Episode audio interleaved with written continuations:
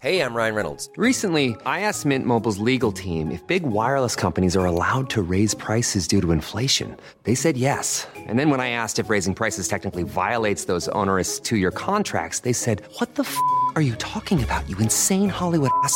F- So to recap, we're cutting the price of Mint Unlimited from $30 a month to just $15 a month. Give it a try at mintmobile.com slash switch. $45 upfront for three months plus taxes and fees. Promo rate for new customers for limited time. Unlimited more than 40 gigabytes per month. Slows. Full terms at mintmobile.com. He kōna ipurangi tēnei nā te reo irirangi o Aotearoa.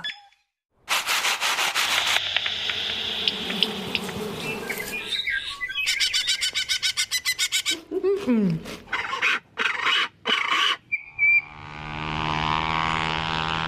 I like our changing world.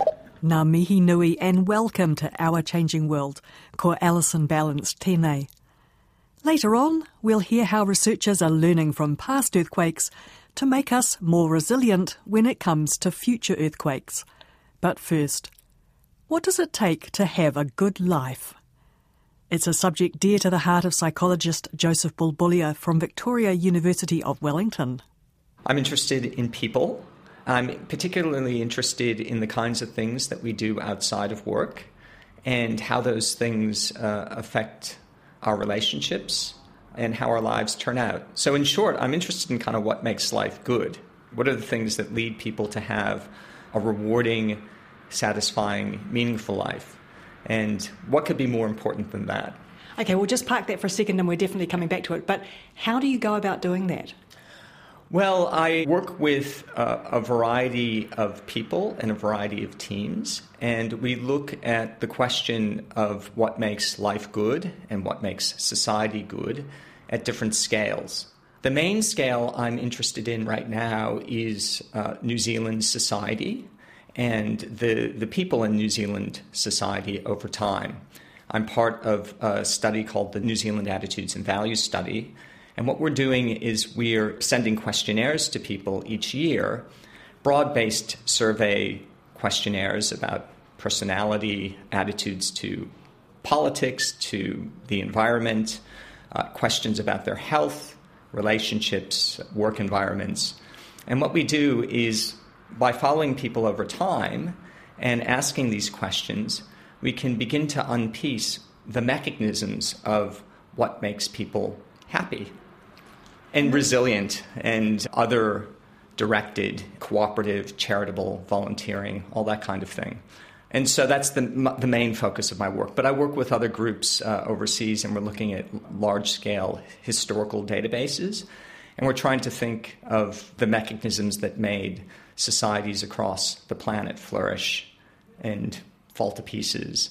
And those are questions about uh, political organization, social organization, and the cultures of uh, virtue and other directed respect that enabled societies to, to come together and make the magnificent world we live in today.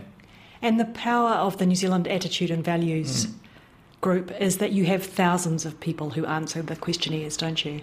We've had uh, over 60,000 people respond, and we have about 40,000 people who are still in the study.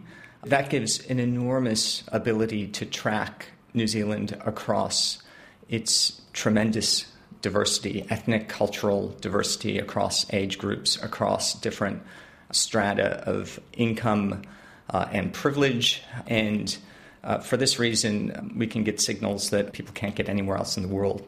What would you say makes life good? Well, some of the surprising outcomes of the study have been, for me in, particular, the, the role of relationships just much more so than, than making lots of money or gaining promotion or, uh, say, having a child. We tend to think of that as very important.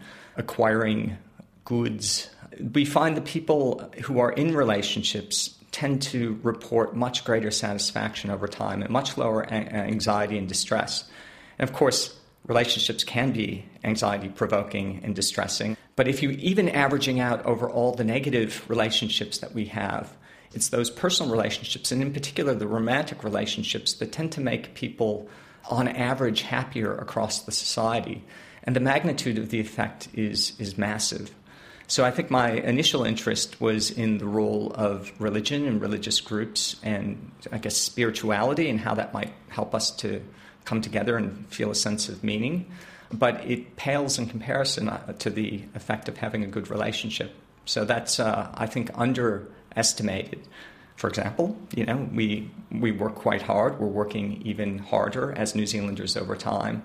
But there isn't a lot of space and attention given to how it is that we can preserve those personal relationships through an increasingly hectic and uh, demanding world. A second interest for me has been the role of relaxation and just ease of effort, okay?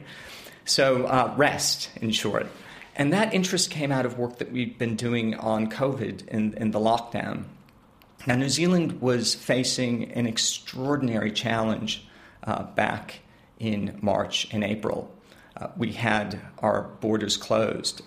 As an island in the middle of the Pacific, we don't have ready access to income, to goods, to, to all of the things that we enjoy and are used to being here. We're cut off from the world. We don't know what the attack of the virus is going to be. However, we're looking at images in Lombardy and New York City, and we're seeing corpses piling up in the corridors of hospitals. We know here that we have a very limited hospital capacity. We don't know whether a lockdown is going to work, right?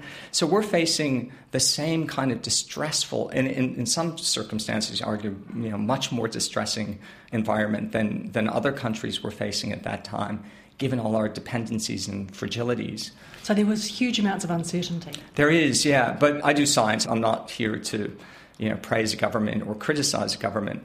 But uh, one of the effects of the government's uh, very rapid response to securing both income protection for people very rapidly and mortality started, and we had an increase in the number of cases through the first couple of weeks. But nevertheless, that action uh, had the effect of suppressing the distress that other countries were experiencing because you could see that the, the virus was taking off at a much greater rate and because people didn't have ready access to income and income protection. So when we look across the survey, we could see at the margins of this enormous diversity of our, our country distressful signals. So people were stressed out about income and remain distressed. I don't want to understate that. And that can be very important because, you know, if you say you have 2 or 3% of a population, in adults we're looking at 50, 80,000 people that could be very distressed. But nevertheless, that broad middle piece of the, the country was not as challenged as we have seen in other countries. We also found that people were not worried about their health. We didn't get those kind of indications, um, despite the distressing news from overseas while we were in lockdown. But what we also found is that relief from not having a daily grind of getting up, you're getting to the interview, um, getting to work, preparing kids uh, for school in the same way and in the same routines, getting to your own job, all of that was put on hold. Cars stopped, the roads were, were vacant. And the effect of that for many people, and again, I want to stress the margins, some people were experiencing extraordinary distress, which we also detected. But for the, again that broad bandwidth of, of New Zealand, there was a sense of relief, rest, just more uh, sleep and less challenge from from the daily grind. And that we can, in our statistical models, examine the relationship of those variables, which are very important to, to distress and anxiety, that turning down the volume of the ordinary routine helped us to feel relief and then to cope with the uh, extraordinary challenges that the country was facing and still faces.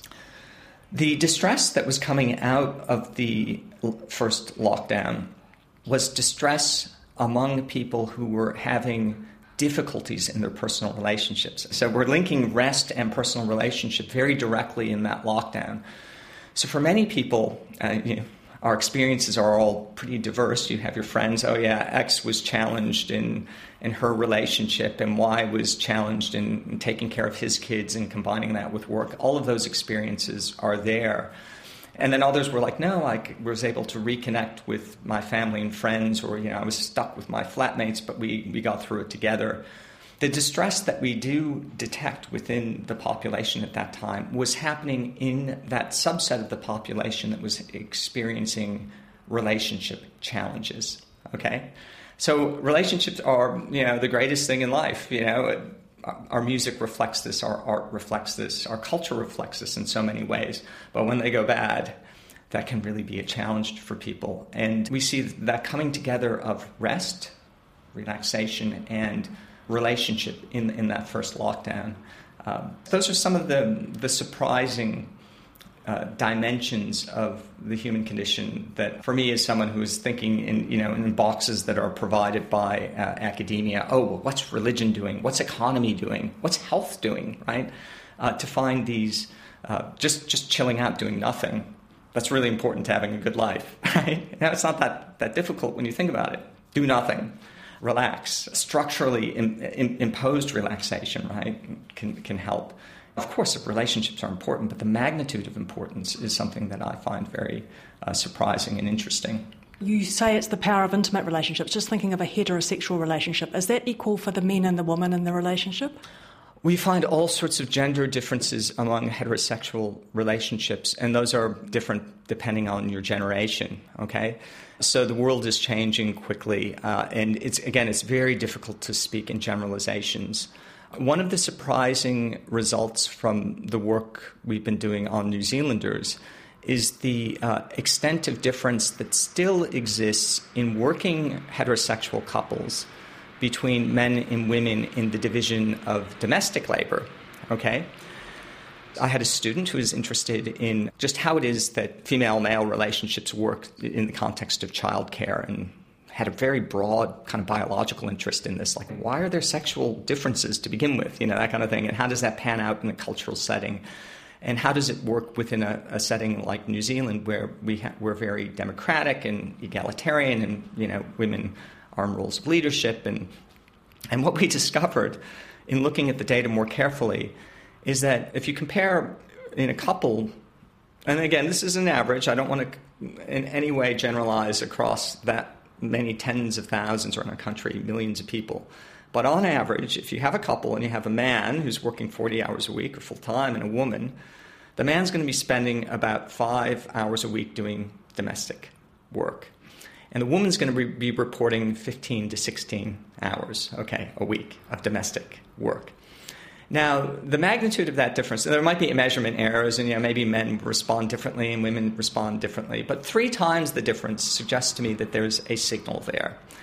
And uh, in my own case, as I was thinking about this, I was quite chuffed that I was doing, yeah, I'm probably doing about five hours a week. I was like bang on it. And then when I uh, asked my partner about this, she was doing 16 hours. It was like right on the money. So that suggests to me that there's an unevenness in the domestic division of labor, uh, while at the same time women are taking on um, greater roles in public and in economic life. They're employed just like men are. Uh, they're not making quite the same salary, but they're still doing a lot of the housework. Now, on the other side, for the, the kind of, well, what do we get out of that? We do find that where work is more evenly divided, where men are reporting greater hours of work, we do find that there are more satisfying relationships. And so this is not my area of expertise, but it's one of those interesting results that we can take away and, and, and think about. Well, if you want to enhance the quality of these relationships, well, having a more uh, even division of domestic labor is really going to help. There you go. Interesting. So, the things that you've mostly talked about that make life good having a really strong, intimate relationship, um, having some rest. Having any relationship is, is sort of showing that effect, but we know that that's just averaging just out over all relationships. It's not looking at the components of satisfaction within them. That, that's actually ongoing work that we're doing now we know that you know relationships and for reasons that people are unhappy and dissatisfied, and there is enormous dissatisfaction, of course, you know, and challenges within any uh, human interaction, but intimate relationships are going to bring these as well. Even with all that stuff, that, that people that um, are in relationships are showing much reduced anxiety and distress. And what I'm thinking of there are measures that are used um, in clinical settings as quick diagnostic measures of anxiety and depression. So doctors use these the same questions that we ask. Now, it's not to say that relationships are for everyone. And we, again, we have people who are reporting no interest in this in the study. And when I report averages, there's such variation around that as well. And that's an important uh, take home from, from the study. And it's one that's hard to convey to people. We can talk, you know, people are used to hearing, oh, what's the average response? And of course, it makes nice, simple sound bites. No one wants to hear, hey, it's complex and, you know, do you have a couple weeks? I'll tell you all about the, the variation around the means. But nevertheless, when we look at the, the averages, we do get some kind of signals that, that are informative about the, the expected you know, outcome across all people. Yeah, there is this kind of benefit there. You've talked about less tangible things like relationships, rest and relaxation. About where does money come into it? Do people rate money as being important for a good life? They do, and they're right, up to a certain point we would never want to underestimate the challenges and the distress that people experience uh, just trying to make ends meet. So, having more money is a buffer against those distresses. Having less really exposes uh, our dependencies on on the s- simplest of things. Heating is extremely expensive. Um, food costs are very high in this country. Clothing, you know, basic necessities so money is extremely important up to a certain point. And this is work that uh, has been developed by others in the, the attitudes and values study. And I'm, so I'm going from memory, but I think it was something like the point at which it makes no difference um, is something like 150,000. It's like quite high up in, in that income zone, where beyond that you have basic necessities covered. Thanks, Joseph. Joseph Bulbulia is in the School of Psychology at Victoria University of Wellington, and he is involved in the New Zealand Attitudes and Values study. Kei te whakaronga mai koe ki tō tātou au horihori, hei hōtaka e pānaki te potaio, te taio, me te kaupapa o te ora. I'm Alison Ballance, and this is Our Changing World on RNZ. Now, a few weeks ago I featured a decade of earthquakes on the program – I revisited the 2010 Darfield earthquake and the subsequent shakes in Christchurch, Marlborough, and Kaikoura from the perspective of three GeoNet seismologists. This week, and in some subsequent shows, I'm going to find out about some of the things those earthquakes have taught us and how we are responding from the point of view of creating a safer society. Te Hiranga Rū, QuakeCoRE, is a large group of researchers from different institutions who together form the New Zealand Centre for Earthquake Resilience. Canterbury University earthquake engineer Brendan Bradley is director of Quake Corps. QuakeCoRE is one of 10 entities funded by the New Zealand Government under the Tertiary Education Commission. Uh, it's a CORES program, so the CORE stands for Centre of Research Excellence, being funded uh, for five years to undertake world leading research associated with earthquake resilience, uh, and just recently it's been awarded a subsequent uh, tranche of funding to the end of 2028 to continue the great work that we've done. So, resilience, what do you mean by that? Yeah, so it's uh, essentially trying to treat the entire earthquake pipeline, shall we say, all the way from the occurrence of earthquakes, how can we better understand uh, where and when earthquakes occur, uh, the ground shaking they produce, the damage to buildings and geotechnical structures and other infrastructure in New Zealand, and then how society responds uh, to that damage, and ultimately how we can try and reduce damage in the first place and how we can make society more resilient so that we uh, can cope with the inevitable damage uh, to a better degree. And where do you sit on the spectrum? If, like, what's your research about? Yeah, um, I guess to some extent, probably part of the reason I'm in the role as director is I have interests across the spectrum, but in particular, I'm trained as an earthquake engineer. So you, you could say I'm more toward the left hand of that spectrum, the, the earlier parts related to the earthquake causes. Now, I'm talking to you in Canterbury. Have you been in Christchurch for the last 10 years? I have. My professional career has been shaped by the earthquake, shall we say. That's right. So, what was your experience of the Canterbury earthquakes? And, and there are the, the several of them. There's the first Darfield one, and then there's the later Christchurch one. Yeah, it's an interesting question for a sort of a person that practices that area professionally, and that, of course, there was the initial emotional feelings that we all uh, experience, but then it was very much sort of into business. Uh, how can we make use of these earthquakes to uh, learn lessons that we can make sure in the future we try and, as a society, have less impacts? Because large earthquakes don't occur very often, as researchers, we always immediately try and get out into the field because really there's no substitute for learning from observations. For the Darfield event itself, I wouldn't say it was a shock from the perspective that we knew that there were the potential for large magnitude earthquakes under the Canterbury Plains, but you just never expect it 20 kilometres from where your house is, for example. So in that regard, it was a surprise, as all as all large earthquakes are. But we were really focused on the fact that you know we haven't had a large magnitude earthquake in the, the Canterbury region for a very long period of time. Uh, so how can we make use of this to learn all the lessons? Um, and, you know, to some extent, of course, the Darfield earthquake didn't cause a large amount of damage relative to what was to come. And so I guess, like everyone in the, the general public, we were quite optimistic about the situation. Uh, there was damage, but, it, you know, there hadn't been any loss of life uh, and so on and so forth. So clearly then things changed in the February event. The enormity of the situation with so much destruction actually made it difficult for us to kind of focus on the task at hand as researchers, as I mentioned, to, to really be trying to learn lessons uh, from the event. The, uh, we recorded extremely strong ground shaking, so that's one of my particular areas of interest is analysing the ground shaking and understanding how consistent that is with models that we use to predict uh, ground shaking for the future. Obviously, there was extensive liquefaction, uh, a lot amount of damage to residential and commercial buildings, and then, of course, loss of life. But again, as I mentioned earlier, The focus is just making sure we can learn lessons from this event so that we don't repeat the same tragedies in future events.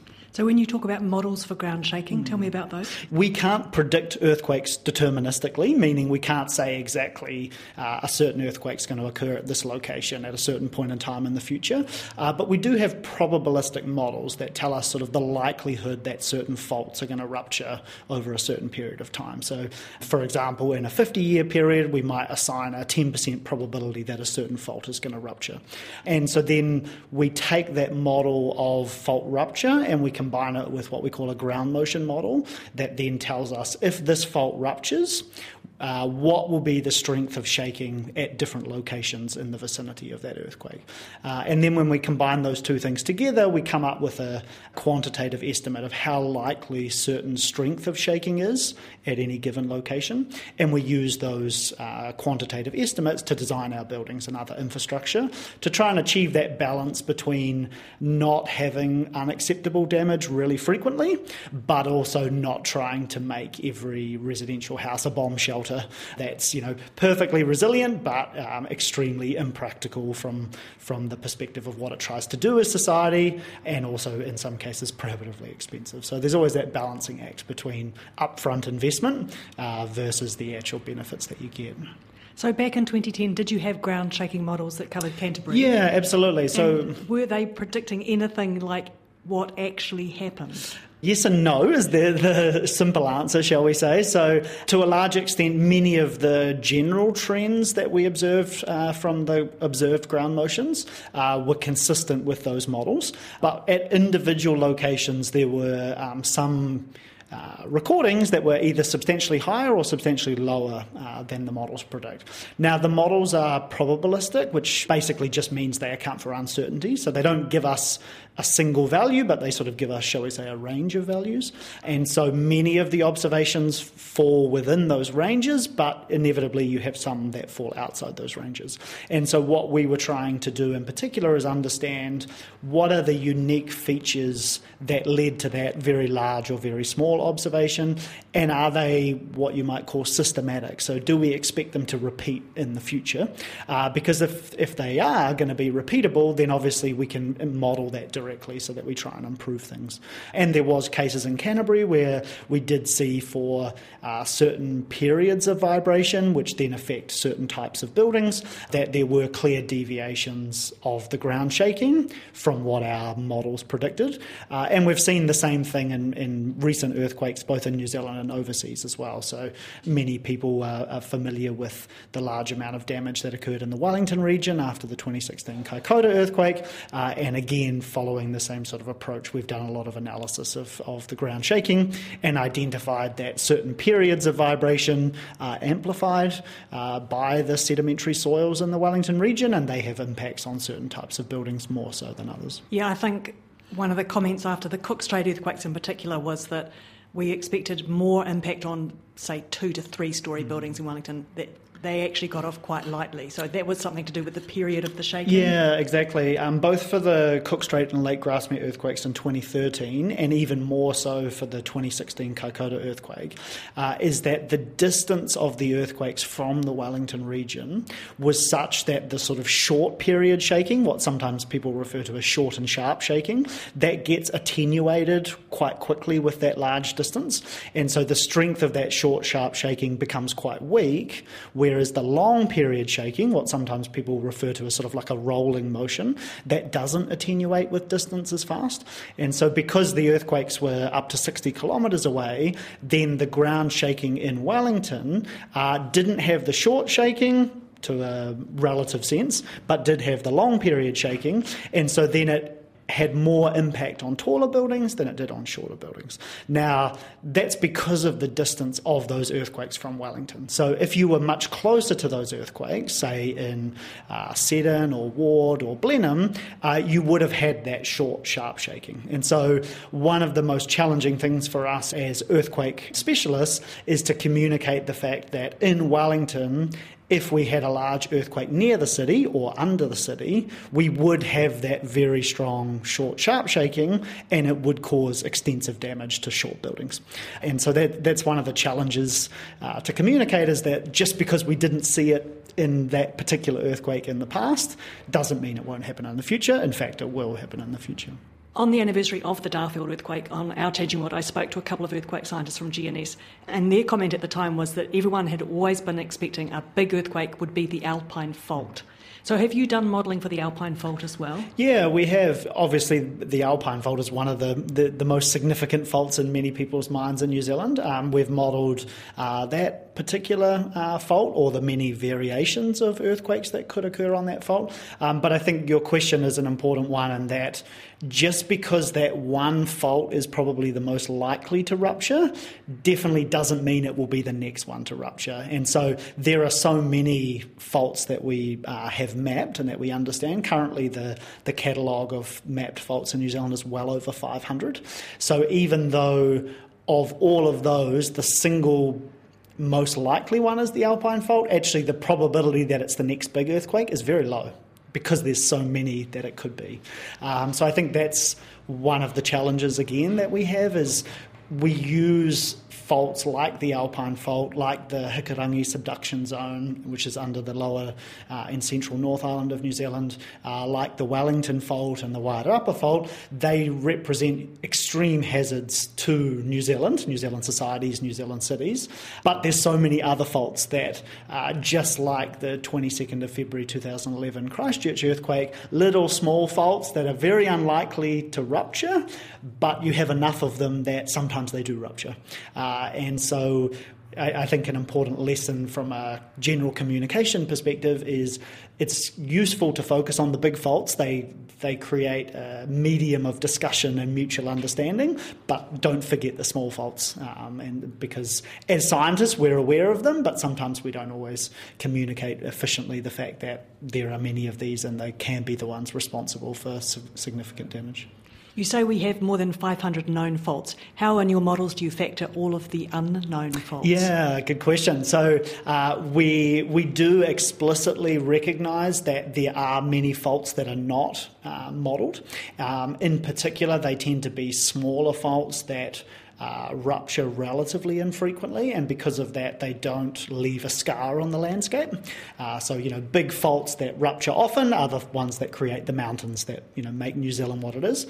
Uh, and so the smaller events that happen less frequently, because they don't leave uh, that image on the landscape, we often aren't able to observe them very easily.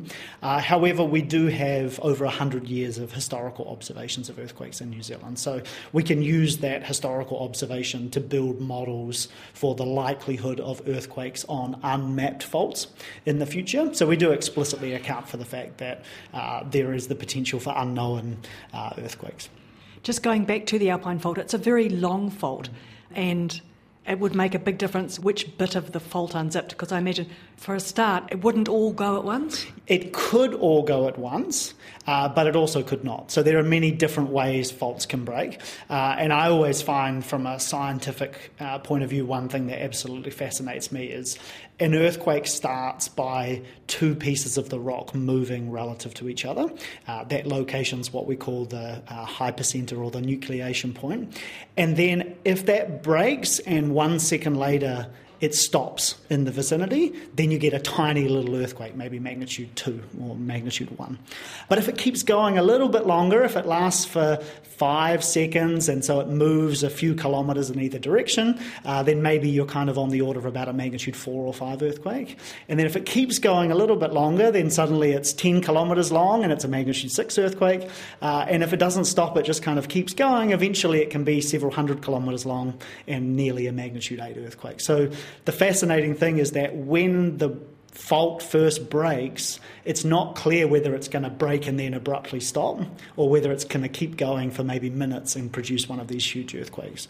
And it really depends on complicated factors that we understand at a high level, but we aren't able to model at an extremely uh, precise level to enable us to predict things deterministically in advance. So it depends on how much stress is already existing on the faults, how well aligned they are, that movement on one part of the fault will create a sort of domino effect or a cascade of, of movement on other parts of the fault.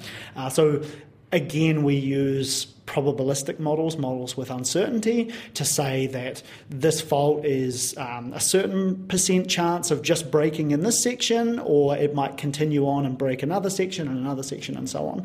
And I think events like the 2010 Darfield earthquake, where on the order of about six different faults broke together, and then the 2016 Kaikoura earthquake, where that number gets close to about 20, depending on exactly how you count And jumps them. some quite big distances. Yeah, exactly. Um, and I think, again, the challenge there is. Uh, what we see at the surface and what's happening below the surface. So, some of those distances appear very large when we're standing on the surface and we're, we're measuring 10 kilometres from one location to another. Uh, but it's really important to remember that faults are not lines on the surface, they're well, we, we simplify them as planes in the subsurface. So they, they go down from the surface to depths of tens of kilometres. And so even if we do have large separation distances at the surface, they may be much closer at depth. And in some cases, some of the faults actually connect at depth. So they are one and the same fault. And so they kind of what we call splay near the surface and express themselves a little bit differently. Uh, but sometimes at depth, things are not as complicated as what they look like at the surface. I imagine it also there's a big impact on what that geology is and how, how slippery or sticky those rocks are. Yeah, and um, particularly in that region of the the upper east coast of the South Island where the Kaikoura earthquake um, occurred, it's what we often refer to as a transition region where you've got faults in the shallow part of the Earth's crust, and then you've got the subduction zone where the Pacific plate is coming underneath the Australian plate, and so you get uh, this transitional behaviour where things are really messy, and that's partially reflected in why the Kaikoura earthquake was so complicated. Is that uh, the tectonic conditions in that area are still trying to reach some sort of equilibrium from where they've been in the past and where they're going to continue to, to go in the future. So, what are the biggest lessons you've taken from this very busy decade of earthquakes in New Zealand?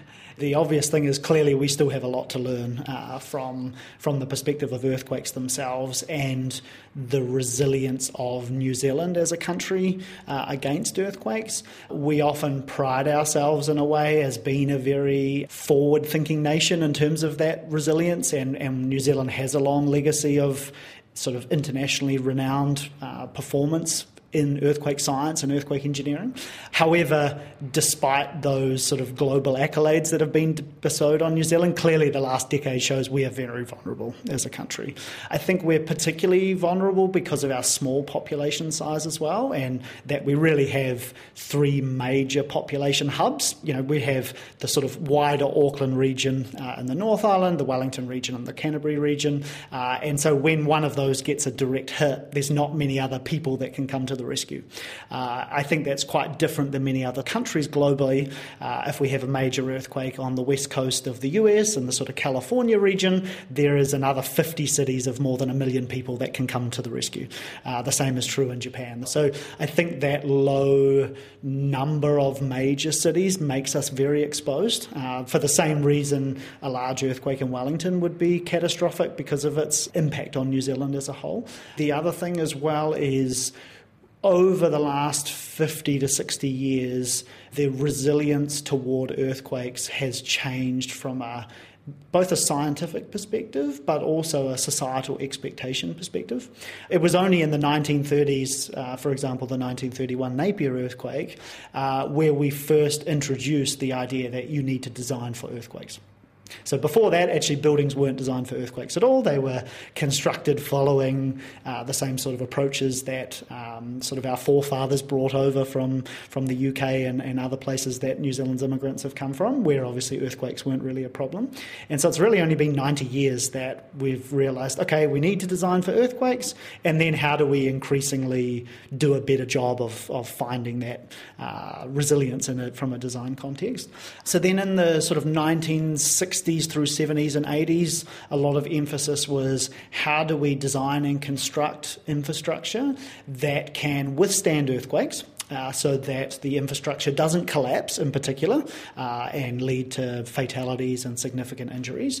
Uh, but the way that that infrastructure would move in the earthquake was such that it would cause significant damage and subsequently require demolition. Now, at the time, because the, that was the philosophy, without much observation, we weren't really clear how much repair would be required. We knew there'd be significant damage. I think quite a few people would have expected that despite the significant damage, we could repair it. Uh, whereas what we saw in the, the Canterbury earthquakes is that, particularly because of the way the insurance mechanisms were working, uh, it turned out to be more cost effective to just demolish the buildings and build new ones. That obviously had drastic impacts on the social fabric of, of New Zealand's second biggest city. And I think clearly highlighted that even though that was the design objective at the time, society expected much more. And society expects us to build buildings that can survive earthquakes. Maybe they have some cosmetic damage or something slightly more than cosmetic damage, uh, but I think it's pretty fair to say, widely held view is that we expect to be able to go through earthquakes with, with relatively little impacts. Um, so, in that regard, I think there's quite a significant mismatch at the moment, even despite the Canterbury earthquakes and the Kaikoura earthquake. I think that mismatch still exists. Uh, and the harsh reality is that if we want better infrastructure, there is some small upfront cost to get that better infrastructure. And so we still have the very short term view of let's just build something to get through the next few years. And that, that's aligned with the short term thinking that exists uh, in much of Western society today, but it just doesn't work for infrastructure where you really need a longer term view to, to try and think what do we need not just now, but in 10, 20, 50 years' time. Thanks, Brendan. Brendan Bradley is an earthquake engineer at the University of Canterbury and he's director of QuakeCoRE. And that's the show for tonight. But you can catch up with both stories again at our webpage rnz.co.nz slash Our Changing World. Don't forget, you can subscribe to us as a podcast and keep in touch with us on Facebook and Twitter, where we are RNZ Science. I'm back next week, but for now, it's good night from me, Alison Ballance. Ngā mihi. Botox Cosmetic, onabotulinumtoxinA, FDA approved for over 20 years. So, talk to your specialist to see if Botox Cosmetic is right for you. For full prescribing information, including boxed warning, visit BotoxCosmetic.com or call 877-351-0300. Remember to ask for Botox Cosmetic by name. To see for yourself and learn more, visit BotoxCosmetic.com. That's BotoxCosmetic.com.